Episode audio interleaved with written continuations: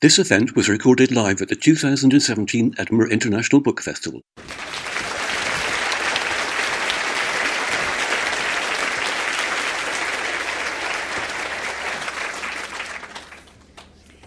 I am thinking of the days without end of my life, says the narrator, Thomas McNulty.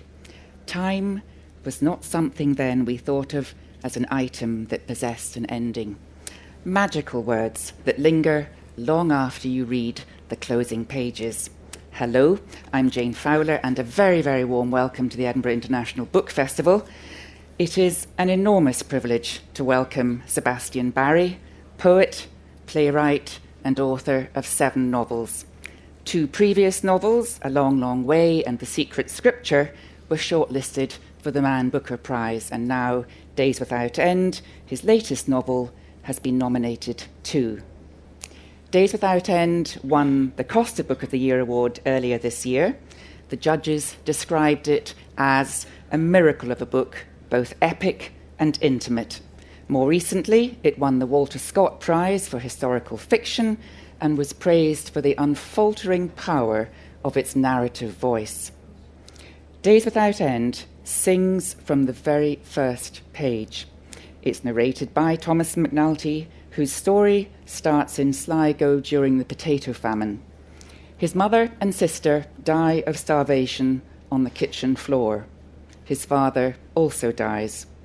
Thomas stows away in one of the so called coffin ships to Canada, a six week journey of unspeakable horror. Hunger is the hallmark of his life as he wanders the new land in search of food and work. In the midst of a storm, he meets a fellow vagrant, John Cole. We meet them as children, each cast aside from a previous life. Days Without End tells the story of how these boys survive in a succession of battles and wars, first against the Indians and then during the Civil War. It tells the dark story of the founding of America, with descriptions of brutality and revenge that leave you unable to breathe. But the journey is filtered through prose in which every sentence has the cadence and lilt of the most exquisite music, and where love and friendship flourish. Please welcome Sebastian Barry. Hello.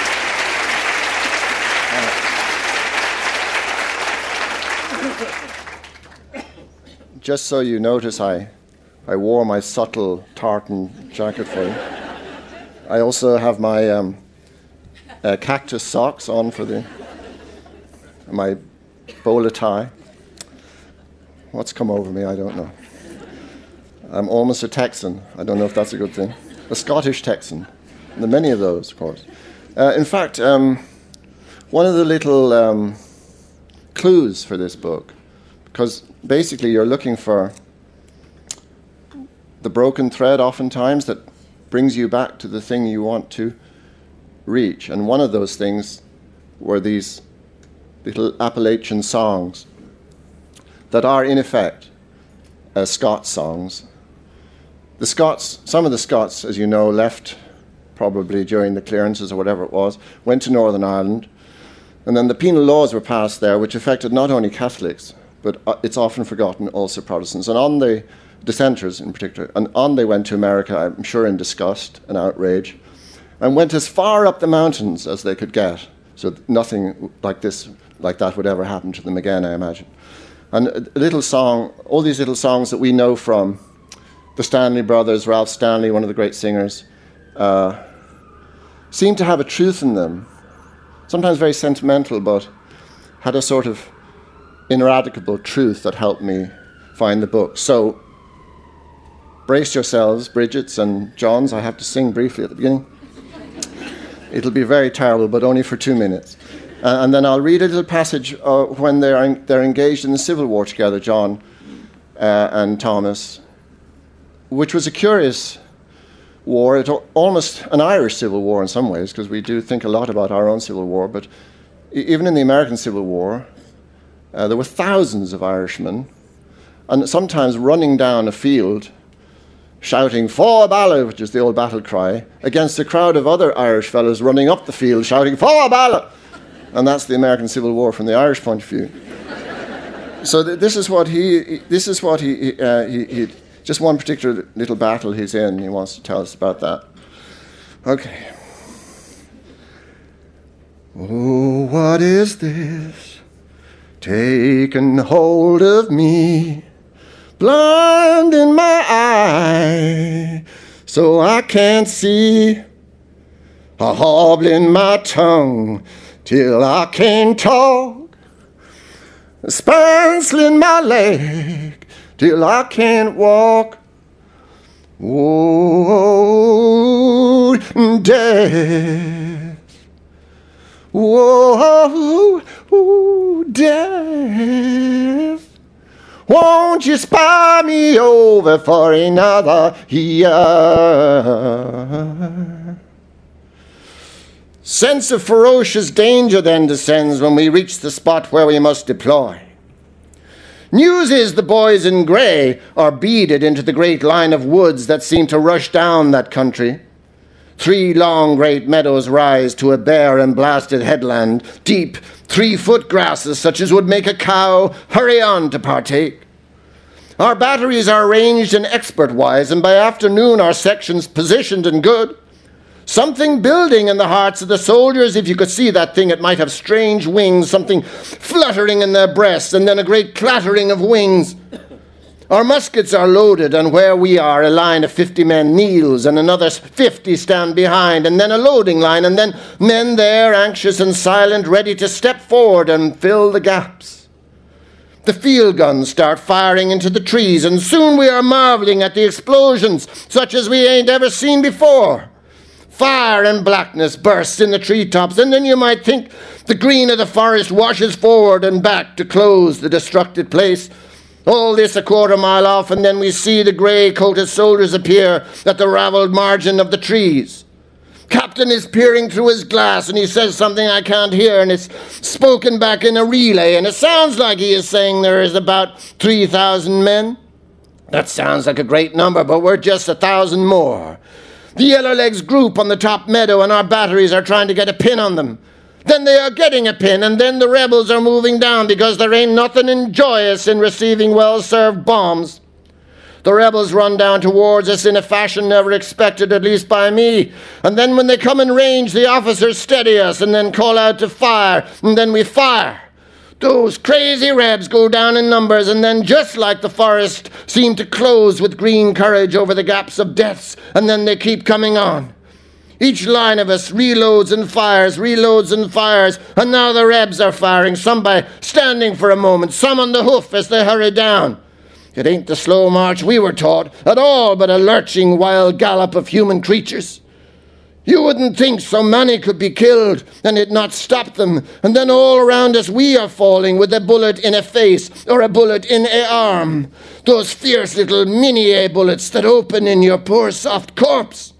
Then the captain screams out to fix our bayonets, and then we are bid to stand, and then we are bid to charge. Of my little bunch of men, one still kneels in dazed conviction, so I deftly kick him to his feet, and on we go.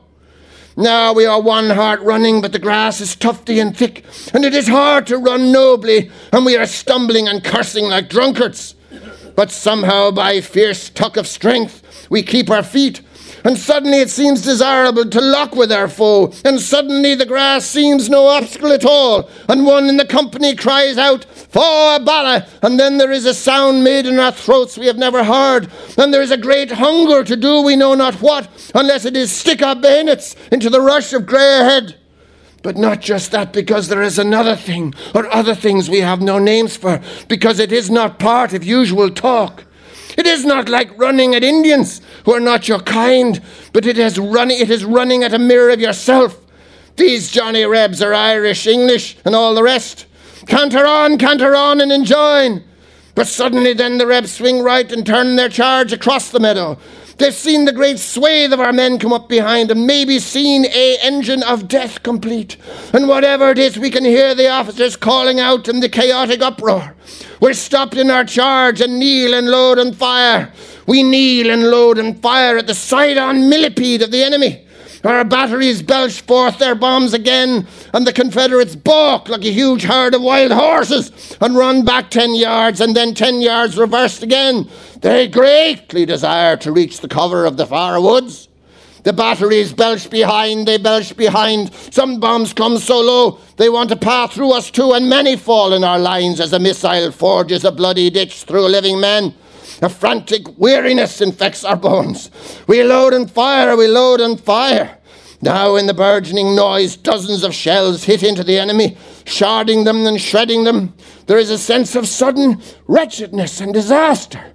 Then, with a great bloom, like a sudden infection of spring flowers, the meadow becomes a strange carpet of flames. The grass has caught fire and is generously burning and adding burning to burning, so dry it cannot flame fast enough, so high that the blades combust in great tufts and wash the legs of the fleeing soldiers not with soft grasses, but dark flames full of a roaring strength. Wounded men fallen in the furnace cry out with horror and affront, pain such as no animal could bear, without wild screeching, tearing, rearing.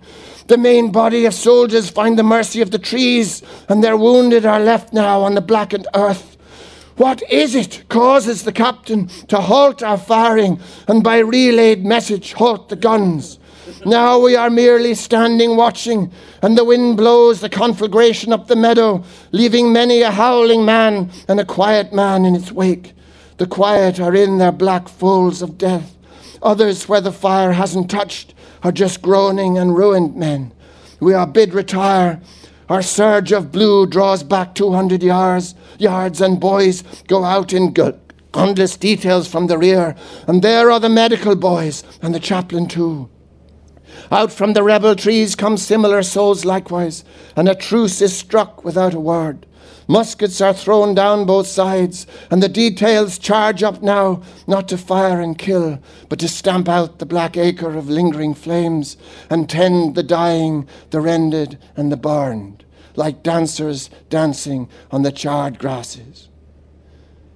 Little birdie, oh little birdie, why do you fly so high? It's because I am a pretty little bird, and I do not wish to die. Thank you.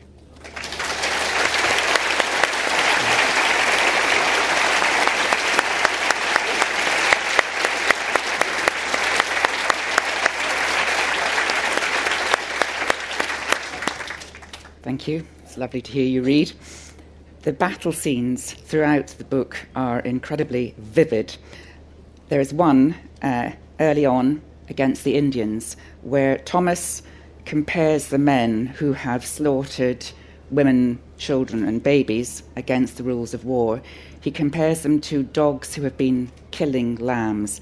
And there is a sense of adrenaline among the men in certain scenes and a desire not just to kill but to annihilate the enemy.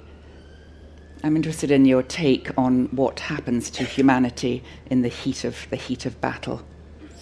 Well, one of the um, the great benisons of living in the countryside, in Wicklow in the mountains, is as a form of research, you have access to rarely seen moments of total carnage that actually, I say it's a benison, but just to get that note that's in the book, you have to witness certain things. And one of the things I witnessed was we had a beautiful, uh, of all dogs standard, uh, poodle. Beautiful big black dog, which we used to cut down to the skin nearly. Beautiful hunting dog. And he was always running away. And one day, myself and Toby my son, when Toby was maybe 15, got in the car to find Billy because we're in sheep country. Uh, and of course, you're sweating already in the, in the cold spring. And out of love and fear for the dog, and fear for the lambs too, uh, we were about a half a mile away from up on the wrong side of the hill. And we looked down into the valley, and Toby, with his young eyes, could see Billy far, far away, like a the galaxy Andromeda, just black spot on, in the field. and, and something going on in the field. And we drove as fast as we could. And Billy probably had only been in the field for two minutes. He, he crossed the barrier, the, crossed out of our garden, crossed the fields to these. And these lambs had just been put in, and the farmer was in tears because Uh, he'd, he'd brought them through the, the lambing period from February, and this was the first beautiful day, and he'd put them out in the field. And of course, Billy probably had sensed that. And it was the utter efficiency, the extravagant violence of this dog, this beautiful dog, vis a vis four or five now very dead little lambs, that struck me. And Billy, I knew in that moment, of course, that I had to put the dog down. And even as I put him into the back of the, the car, he was trembling with joy. And he thought he had done a great thing. And maybe in this history of his species, he had done a great thing. I mean, he had, he had found food or whatever he thought he was doing.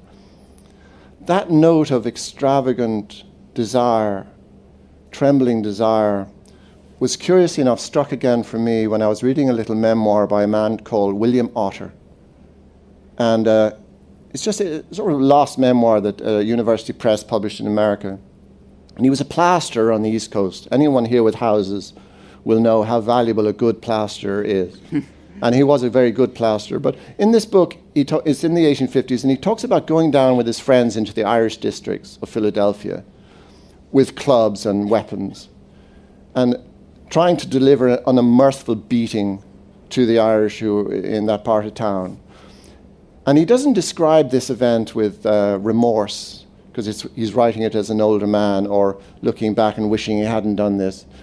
He's writing it with absolute joy. This note of strange violence, strange to us possibly, although we're not so sure anymore, are we? Um, I took note of because it seemed to me valuable for the book, where these two boys, in an effort to stay alive in America, the only work they can do is in the army, so they, they do that work, and they're good soldiers. And just as in the book I wrote about the First World War, there's an emergency in a battle where you simply must try and get through it. And to get through it, you need to have engendered in you this fierceness, this ancient fierceness of the creature we are. Not Homo sapiens, well, actually, yes, Homo sapiens, but also Australopithecus, also the ancient people from, from the hominids from which we come, because we wouldn't be here possibly without this strange instinct.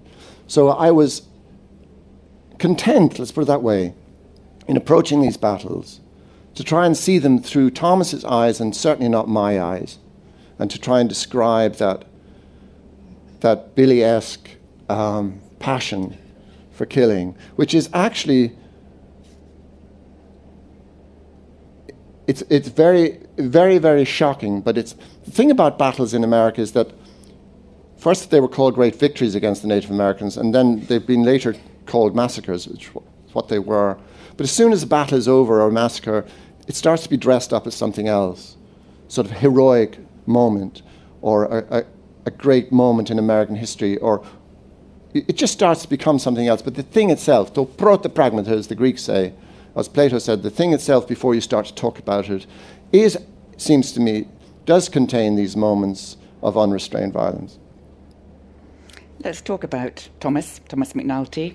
He's not the first Thomas McNulty in the sequence of, of novels you've written about the McNulty and the Dunn families, but let's talk about him here. How did the character come to you with this very distinctive voice? Well, by hook or by crook. Um, I, my research began for the book when I was probably 10 uh, in my grandfather's bed in our old house in Monkstown. Uh, I don't know how it was over here, but in the 60s and 70s, an old house was so damn cold that you hoped you had a grandfather or something for central heating. Uh, so I would slip into bed beside him, shivering, shivering like poor Billy. Uh, and he had been everywhere, um, all over the world. He'd been in the British Merchant Navy. He's an Irish, working class Irish guy from Sligo. been in the Merchant Navy at, towards the end of the First World War as a radio operator. Very brave man. Uh, in the Second War, he was uh, in bomb disposal uh, as a Royal Engineer. Um, so he had traveled the world, so he had lots to tell me about, which increased the, the heating level in the bed when you're nine or ten. Uh, sometimes when I talk about this, I mention also that he was a rather champion farter, and he would actually say, "Keep the heat in" when he farted, so I wouldn't move. so we were working hard at keeping warm in that bed. And then one day he told me. Um, he just said it in passing, it must have been, because I don't even remember exactly, but it was probably half sentence. He said one of his uncles had been in the Indian Wars. No. He didn't need to tell me what they were, because I'd been up to the Adelphi Cinema every Saturday. And the girls and boys of Monkstown and Dunleary crammed together for some reason, herded in, and shown these probably very inexpensive films, good enough for kids. It was mostly cowboys, B movies. So I thought I knew what he was talking about. And it probably took me then another 20 or 30 years before I realized I, I didn't really know what he was talking about. And at the very end of that process, this unnamed man uh, was a little friendship I had with a man called Peter Matthiessen, who you may remember, very great writer, who, who was very involved with Native America as it is now. And somewhere between those two points, those two points of this, what is that, 50 years of this man nesting in me. Uh, he, he, I, I, I can't actually explain this book adequately, uh, unfortunately, but um, he just seemed to be there eventually. I mean, it took me obviously decades waiting for him. And when he did arrive in my workroom to tell me this story, uh, he certainly knew who he was, even if I didn't. And the confidence in him was very impressive to me the, the making of the book, which was really listening to him telling me his story, uh, was so enjoyable is not the word. It was so maddening in a way. It was so it felt rather ancient in itself that I, I was sure when I'd finished that the book was no good. Now some of you may agree with me, but uh, I delivered it, and my lovely editor, who's here today, Angus Cargill, it was Christmas time, and. Uh, he took two weeks to get back to me. He usually gets back in a day. And uh, I thought, this is, this is bad news. This is going to be really rough now after Christmas. But it's okay. In January, I'm going to write another book and everything will be fine. I'll save the day. And of course, I've forgotten that Angus has two small children. You're going to be reading a book over Christmas with two small children? No. So, and then he, ra- he, he rang up and there was a beautiful conversation. And I was impressed by that because I didn't know where I was doing it. It's very unlike my other books. And, um, you know, your question is, how do you make this man? I, I feel, in a sense, that he has made me because he came at a time when, you know, I'm 62, and it came at a time when I was wondering, you know, what does that mean for a writer? Do, what, what happens to you as a writer? Do they take you outside and shoot you, or do they th- bring you up Dun Aengus on the Aran Islands and throw you off the cliff? I wasn't quite sure. but instead, we published this book and had the most lovely time, and I put it down completely to Thomas McNulty, whoever he was, and I believe this is who he was, and, and his capacity not only for this work that he has to do, but for love. And that was the important thing for me. This man was in love with the world. He was in love with this harsh place where he found himself, and he was very much in love with, with handsome John Cole. Handsome John Cole, yes. Well, we we learn early on that John Cole becomes beloved John Cole. It's a love affair that is described with great delicacy and tenderness. John Cole, my beau, John Cole, my love, and you say handsome John Cole. He always has his, his full name. Well, it is, in the Russian style, yeah. You, when you read Dostoevsky out loud, it's maddening because everyone has seven names. so at least he only has three names. I read the relationship as one, to use an old fashioned word, that is, is discreet, but some readers have questioned the fact you could have an open homosexual relationship in the army, in, in life of, of that time. But you must have researched all that. Well, well, well, the boon to a writer, again, the benefit to a writer is that it is by necessity and by definition a secret history. And it's, it's it's there to guess your way into more than anything else. There were little hints and scraps of remnant glories, as you might say. For instance, in the 1850s in San Francisco, these great heroic men would put on their dresses, they just happened to be cross dressing, and, and, and walk through the streets of San Francisco to make that the glorious thing it is. So that in this new world, despite all the chaos and mayhem, this would, would be possible. Uh, and then by 1863, some idiot, uh, an idiot of the kind we're seeing more of now at the moment in America, uh, issued an edict to say that this was forbidden. But you can see what was going on. And the amazing thing was that because there were so few women west of, of the Missouri and the Mississippi, uh, men were occupying not just, um, not just public spaces usually occupied by women, but also private spaces. And I think the, I mean, anyone who's been in the army or anyone who's been in the navy, anyone who's been to school knows what, you know, there are loves between men that happen because there are no women. But at the same time, this is, um, seemed to me a beautiful possibility. Let's call it that. And actually, when you read it rather carefully, as, uh, as I rather carefully composed it, uh, they are incredibly discreet. And they are not showing themselves. Um, people are accepting them because they're two friends.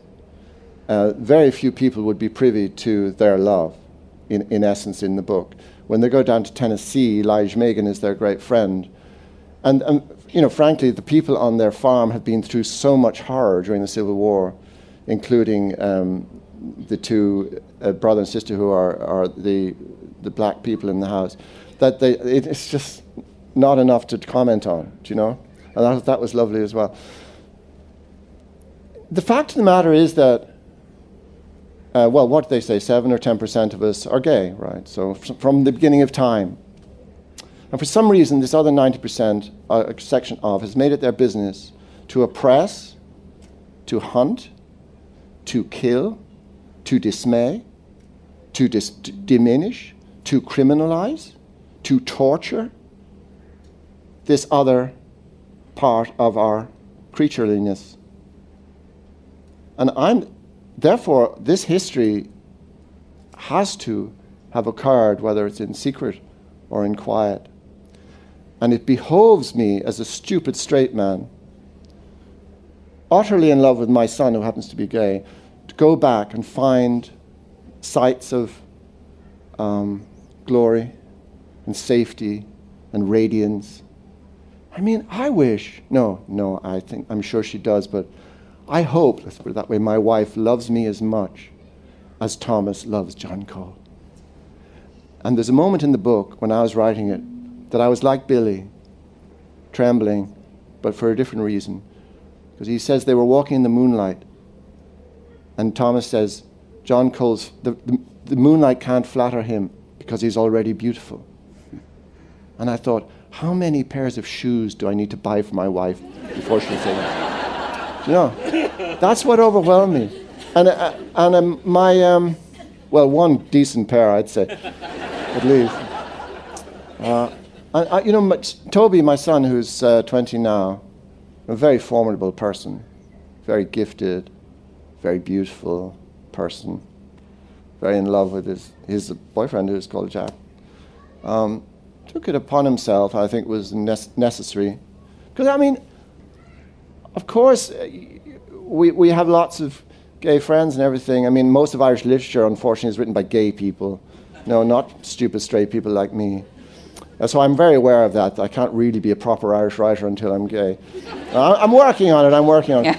but Toby, um, I'd call him Tobin, I mean, for God's sake. But anyway, Toby showed me I mean, we sat in the chairs. I used to sit in the chairs with my daughter Coral, who's now uh, the MMA, the Mixed Martial Arts correspondent for the Metro Online, watching Liverpool matches in those chairs in the Dublin Mountains.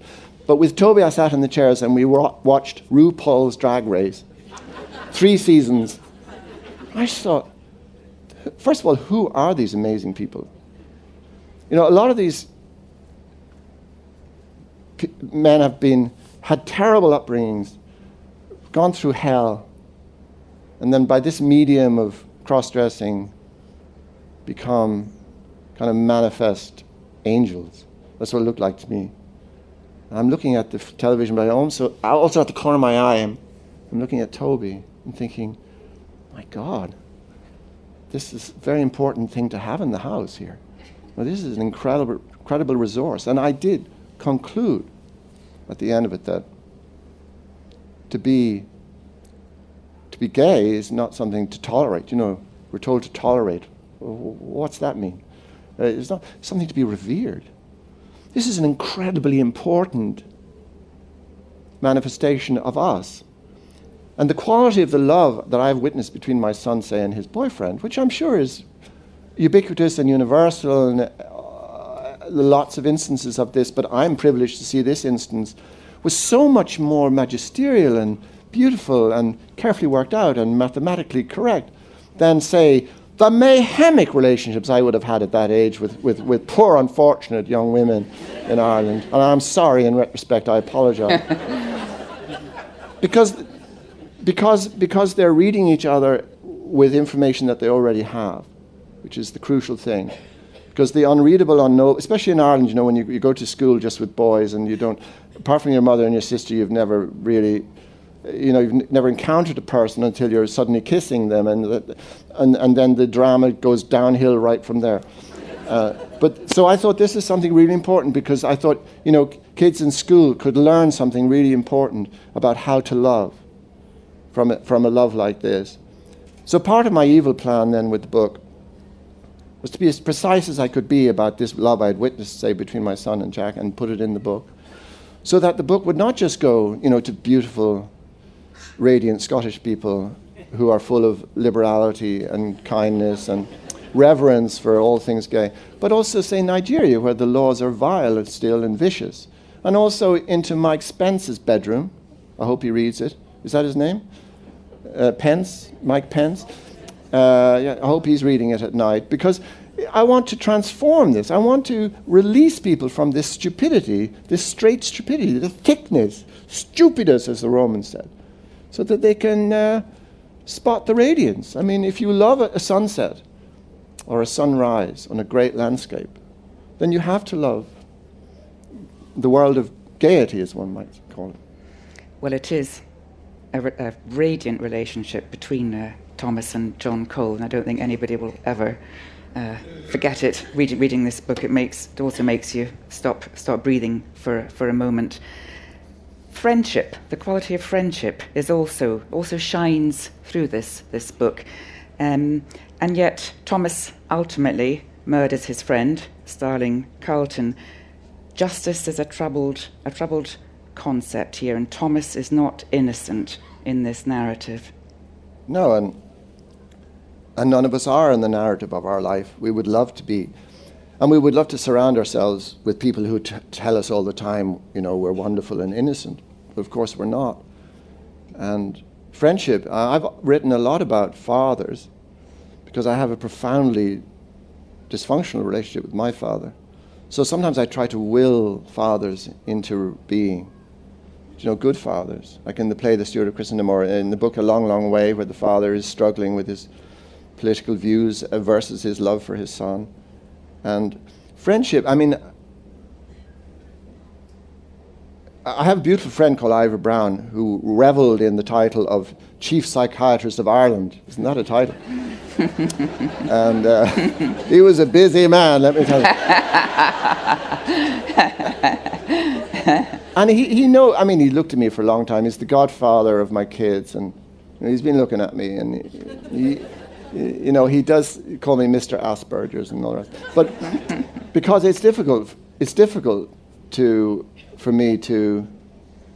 I mean, when I connect with a friend, I'm afraid it is, it is so much a radical love affair that's probably a bit uncomfortable for the person suffering this. I have a beautiful friend, Roy Foster. Sometimes I think I scare him to death. But, you know, therefore I've written a lot about friendship because I'm trying to, you know, as a scientist nearly, just as the quantum physicists physicist is trying to write about Andromeda. or, or the nature of the stars or how many stars there are. I'm trying to write about friendship because it seems sometimes very far away. But I want to bring it nearer. I also feel at 62 that your time is just closing in a little bit to, to learn these techniques. The fact in the book is that Starling Carlton is, one, is a character in the book, if you haven't read it, who, I mean, he is a rough man, and he, he's a soldier with them, and he's older, and he's large, and he's sweating, and he's, and his, his fame is as a, a child taker in California before he jo- joined the army. That's to say, he was taking Native American children and bringing them to the cities to sell them as servants. I mean, it's not a good story. And he's not a good man in that sense. He's not a kalos anthropos. He's not. But he, they're in the army together and they're all not innocent together. And Thomas is, loves him as the human being that he is. And he knows what sort of human being he is. And uh, I don't think it's giving away too much in the book to tell you that, that there is a moment where he has to choose between Winona, the Native American Sioux woman that they take as a young girl, initially as a servant, actually, but who becomes their daughter. Or let's say they become her parents. She turns them into her parents in the most magical way. Uh, but he has to choose between Starling and her. And I won't tell you which he chooses, but I'm sure you can imagine. And it is a moment of violence, and maybe it is a moment of legal jeopardy for him. Uh, that's not the thing that gets him ultimately into the biggest trouble, as we find out in the book. But yes, we like sometimes in our books, we like our characters to be lovable and you have to feel close to them. But I think the greater victory for us as human beings in the world as well is to fully love the person who is almost catastrophically imperfect. Do you know, those people you've won as friends.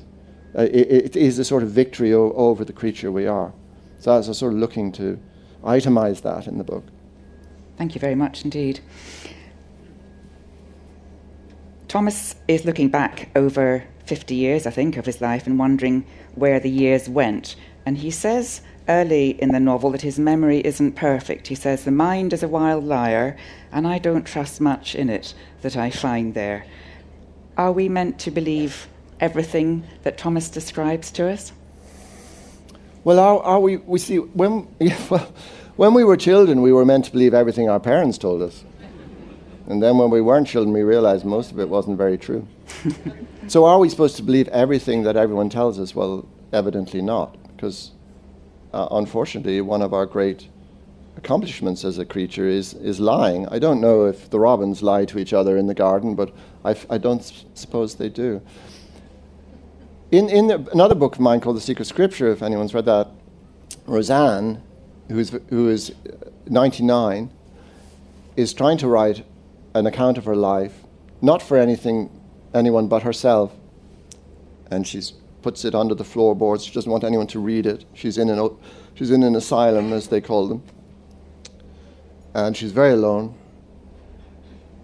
and she's giving an account of her life, and her doctor, Dr. Grene, has access to another document which is written by this priest called Father Gaunt, which is also about something things that have happened to Roseanne. And between those two things, you realize that um, it's probably true that sometimes Roseanne is not giving you the, the factual account. Dr. Grene at one point says, um, it's obvious that, doc, that uh, Father Gaunt is telling the truth, uh, maliciously telling the truth. He said, but he prefers Roseanne's untruth because it radiates health. I mean, it's not just the forget- forgetfulness of our minds that may inc- increase with age, it's also our investment in versions of things that happened that we cannot be criticized for investing in because we believe them to be true. So there's a difference between telling something that's not true and telling a lie. Because sometimes you think the thing that's, that's I mean, all the couples here will have had many, many experiences in bed. Well, I hope very good experiences in bed as well. But also that experience of being in bed and your partner's telling you something about what happened with Auntie Sybil which you happen to be witness to, and you say, well, no, I'm sorry, that's not what happened. What actually happened was uh, Sybil murdered the dog and the parrot. No, no, she murdered the parrot and the dog. Anyway, you, you know what I'm talking about. There isn't. I mean, this is the tragedy of the historian, from my point of view. My beautiful friend Roy Foster, for instance, is that they depend upon sources and documents. But as soon as something is written down, pen to paper, by whom, for in, in the first place, is it the victor wrote this account? You're already in the realm of untruth, uh, and it's in, inescapable. So Thomas is not immune to that. To answer your question, he is. Um, but the point about Thomas is not the veracity of what he's saying, it's the miracle of what he's witnessed. And he's trying to talk about miracles, and he's trying to remember it, and he's under pressure to remember it. Uh, and he wants to tell you. But he, the main imperative of, bo- of a book, it seems to me, of any novel is well, there might be two traditions. I mean, there's the great Paul Auster tradition, which is intellectual tradition, John Banville, uh, to a certain degree, Colm Tóibín, but he straddles both. And then there's the other sort of a word Colm, by the way, hates storytelling. He hates when you call him a storyteller, so don't don't risk it if he's when he's here. Um, but it's it is that dynamic of you and me in the fire. And if I'm telling the story, it has to have a certain sort of propulsion and interest, or you're going to fall asleep. And it, it's that really that drives a book. It's the it's this it turn on a sixpence impromptu nature of even a well-known story, which gave you know the Homeric stories their shape from being told and told and told for maybe 600 years before anyone wrote them down. Uh, and, that's what I, am sort of after as well. It's as if um, I always feel that books aren't written. I'm actually trying to present them almost in an oral form, like before they're a book. I mean, this is almost just a document. Like somebody was there and, and, and recorded Thomas, you know, for the BBC in the 1850s, and this is what he said. And somebody could come later on, like Colm, you know, a proper writer, you might say, and make a lovely book out of it. But you know that it's a kind of proto document, proto book, you know, just before it becomes. Uh, uh, is it raw? Is the word? And Seamus, used, Seamus Heaney used to make the distinction between raw and cooked poetry. And his was cooked poetry. And then he would say, well, Brendan Kennelly is raw poetry. And they're just two different traditions, really. Well, it's a wonderful story, if I am allowed to use the word story. Let's go to the audience for questions. We've got two microphones on either side. If you'd like to ask a question, just put up your hand. if you could wait till the microphone reaches you, then we'll all be able to, to hear. So, who would like to ask a question? Right, there's a, a hand going up just here. I, I loved your use of language in the characters of Thomas McNulty. And I wondered where you got the voice from, where you got the dialogue, and the, mm. it just felt so true, but so un-Irish. Well, not un-Irish, but you know, yeah.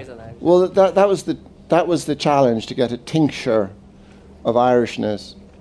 Uh, I, have been, strangely enough, mirabile dictu. I've been trying to study this for about 30 40 years which is English in all its various guises, pidgin English as they call it, and all the Englishness, Englishes that exist in the former empire and all, all over the world. And, uh, and what was, how did Americans, it's always intrigued me, how did Americans end up with the accents they have, the many different accents they have in America, and what contributed to that. And I had a, lo- a lovely friend who happened to be an ambassador uh, to Ireland, uh, Tom Foley, uh, who became a dear friend, Republican though he is. And, and he sent me a number of lovely books about, um, but I was introduced to him by Jean Kennedy, so it's all right. But about this whole thing of Norfolk English going to America originally, and then, and how even the forms of government and discourse in America still can be traced back to these original, rather, you know, local small town people and all the belief systems are, can be traced back. Because with the language, attached to the language, are all the lives that ever lived in that language. And I do believe that if you can find the language, even to make it up, you can, you can, you can conjure back or jimmy back or steal back from the cold hand of death, as it were, a whole human being. So, uh, probably 20 years ago, I wrote a little play for Dominic, Dominic who was here the other day in the Bush Theatre, which is called White Woman Street. And it was my first attempt to. I had a, a Chinese uh, American, I had a guy from the South, black guy from the South, I had um, an Irishman, I had a fellow from the north of England. I, their lingo in the play was an attempt to see what that crucible would do to their different Englishes and then put them together uh, by, and through intimacy creating their own familiar languages, you might say, as a group of more or less outlaws together. Uh, and similarly here, but it's taken an awful long time. And uh, it isn't knowing, in a way, knowing anything about it hasn't helped very much, unless it's sunk deep and then I could access it through writing the book. But um, it was really, it's 2015 in the, in the early autumn, and I've been nine months sitting with the book. I don't know if you're a writer yourself, but nothing's more humiliating than sitting with a book that actually doesn't want to begin. And I was doing a lot of writing, you know, grand writing about the Irish famine, and it's all very great, I thought. It was absolutely awful. And then he said, uh, The method of laying out a corpse in Missouri sure took the proverbial cake. And I didn't know what he was talking about. It's the first sentence of the book, but I knew it was him, and he was in the room, just as sure as the robin is, was in the garden, Thomas was in the room. So I trusted that. I mean, maybe, yes, we learn how to put on the space, the, um, the suit and we learn how to work the controls of the rocket and we know where the moon is and we hope the scientists know how to get us there. And that's research or trying to think about language. But in the moment of going to the moon, you know, nothing helps you but luck. And I felt it was my enormous luck that Thomas, in that moment in my life as well, this benighted descendant of his,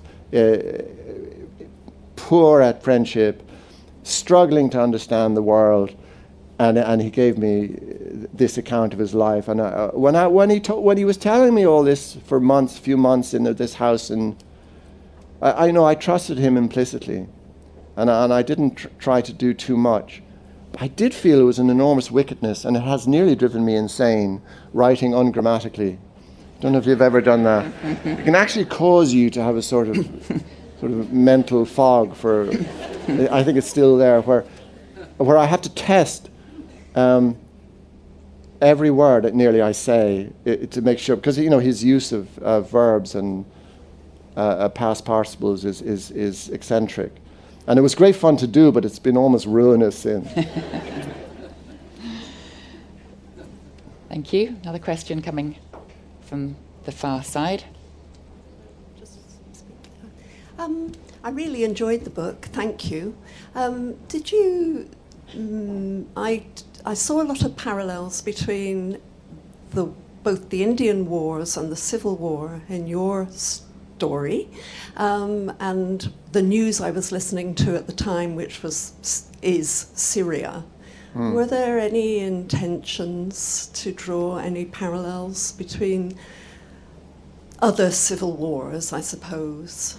Well, well, no intentions because most writerly intentions are bad intentions if you're trying to harness your little rowing boat to the great ship of history, you're going to, you know, it's going to swamp you.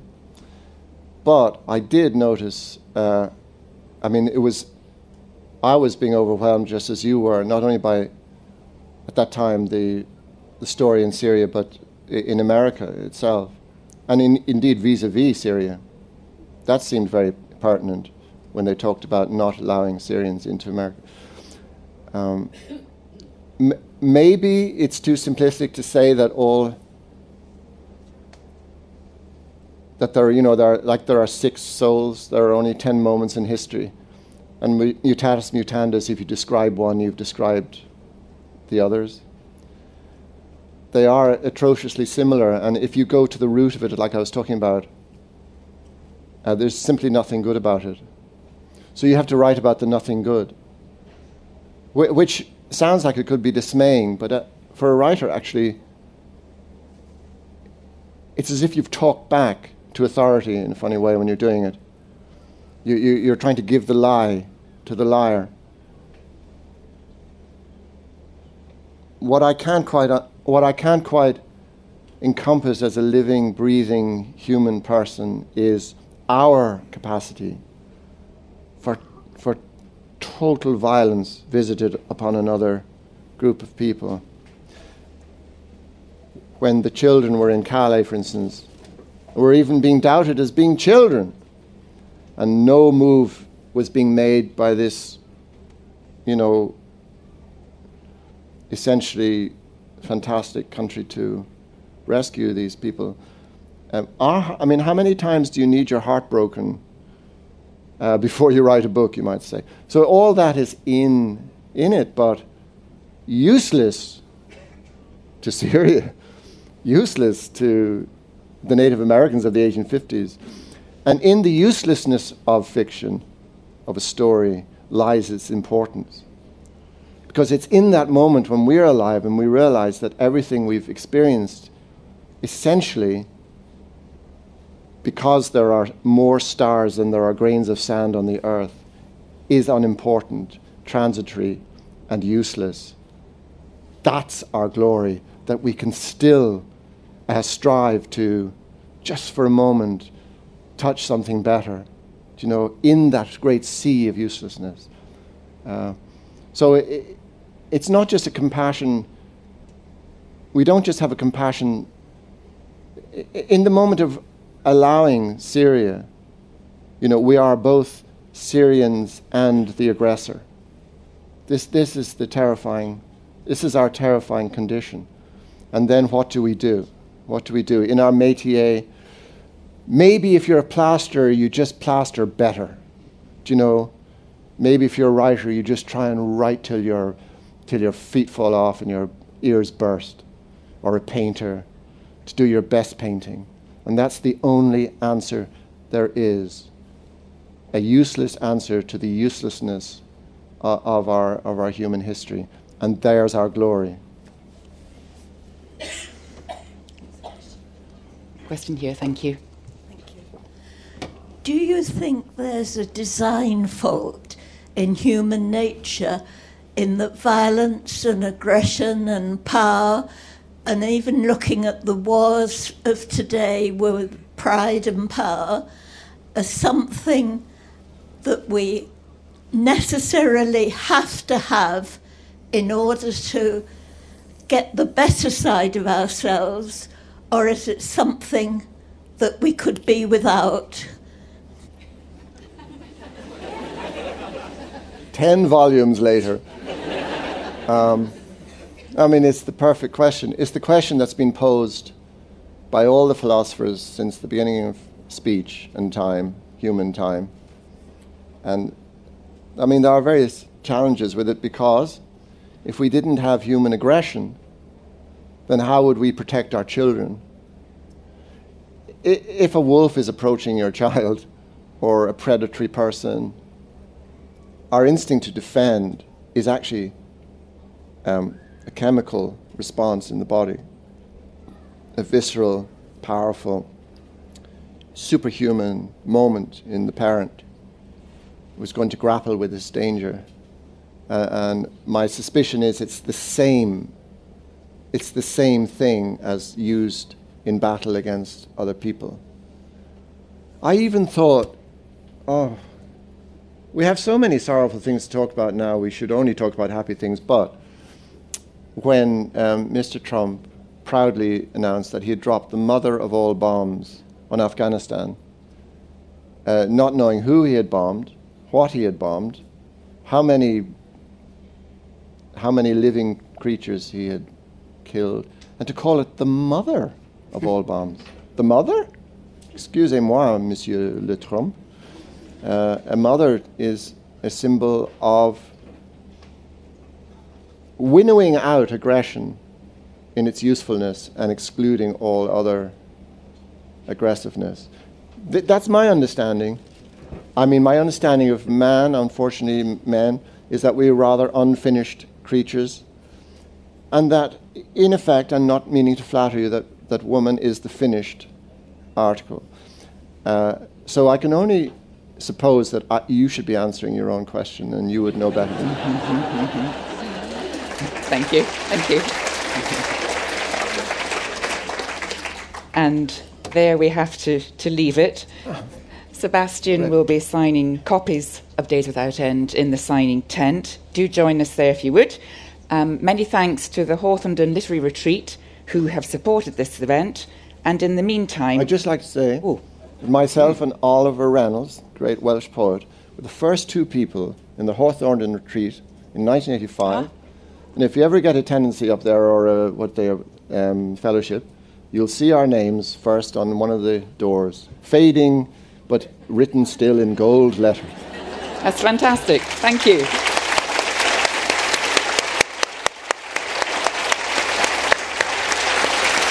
Thank you. More podcasts and videos of Edinburgh International Book Festival events are available at www.edbookfest.co.uk on iTunes and YouTube. Just search for Ed Book Fest.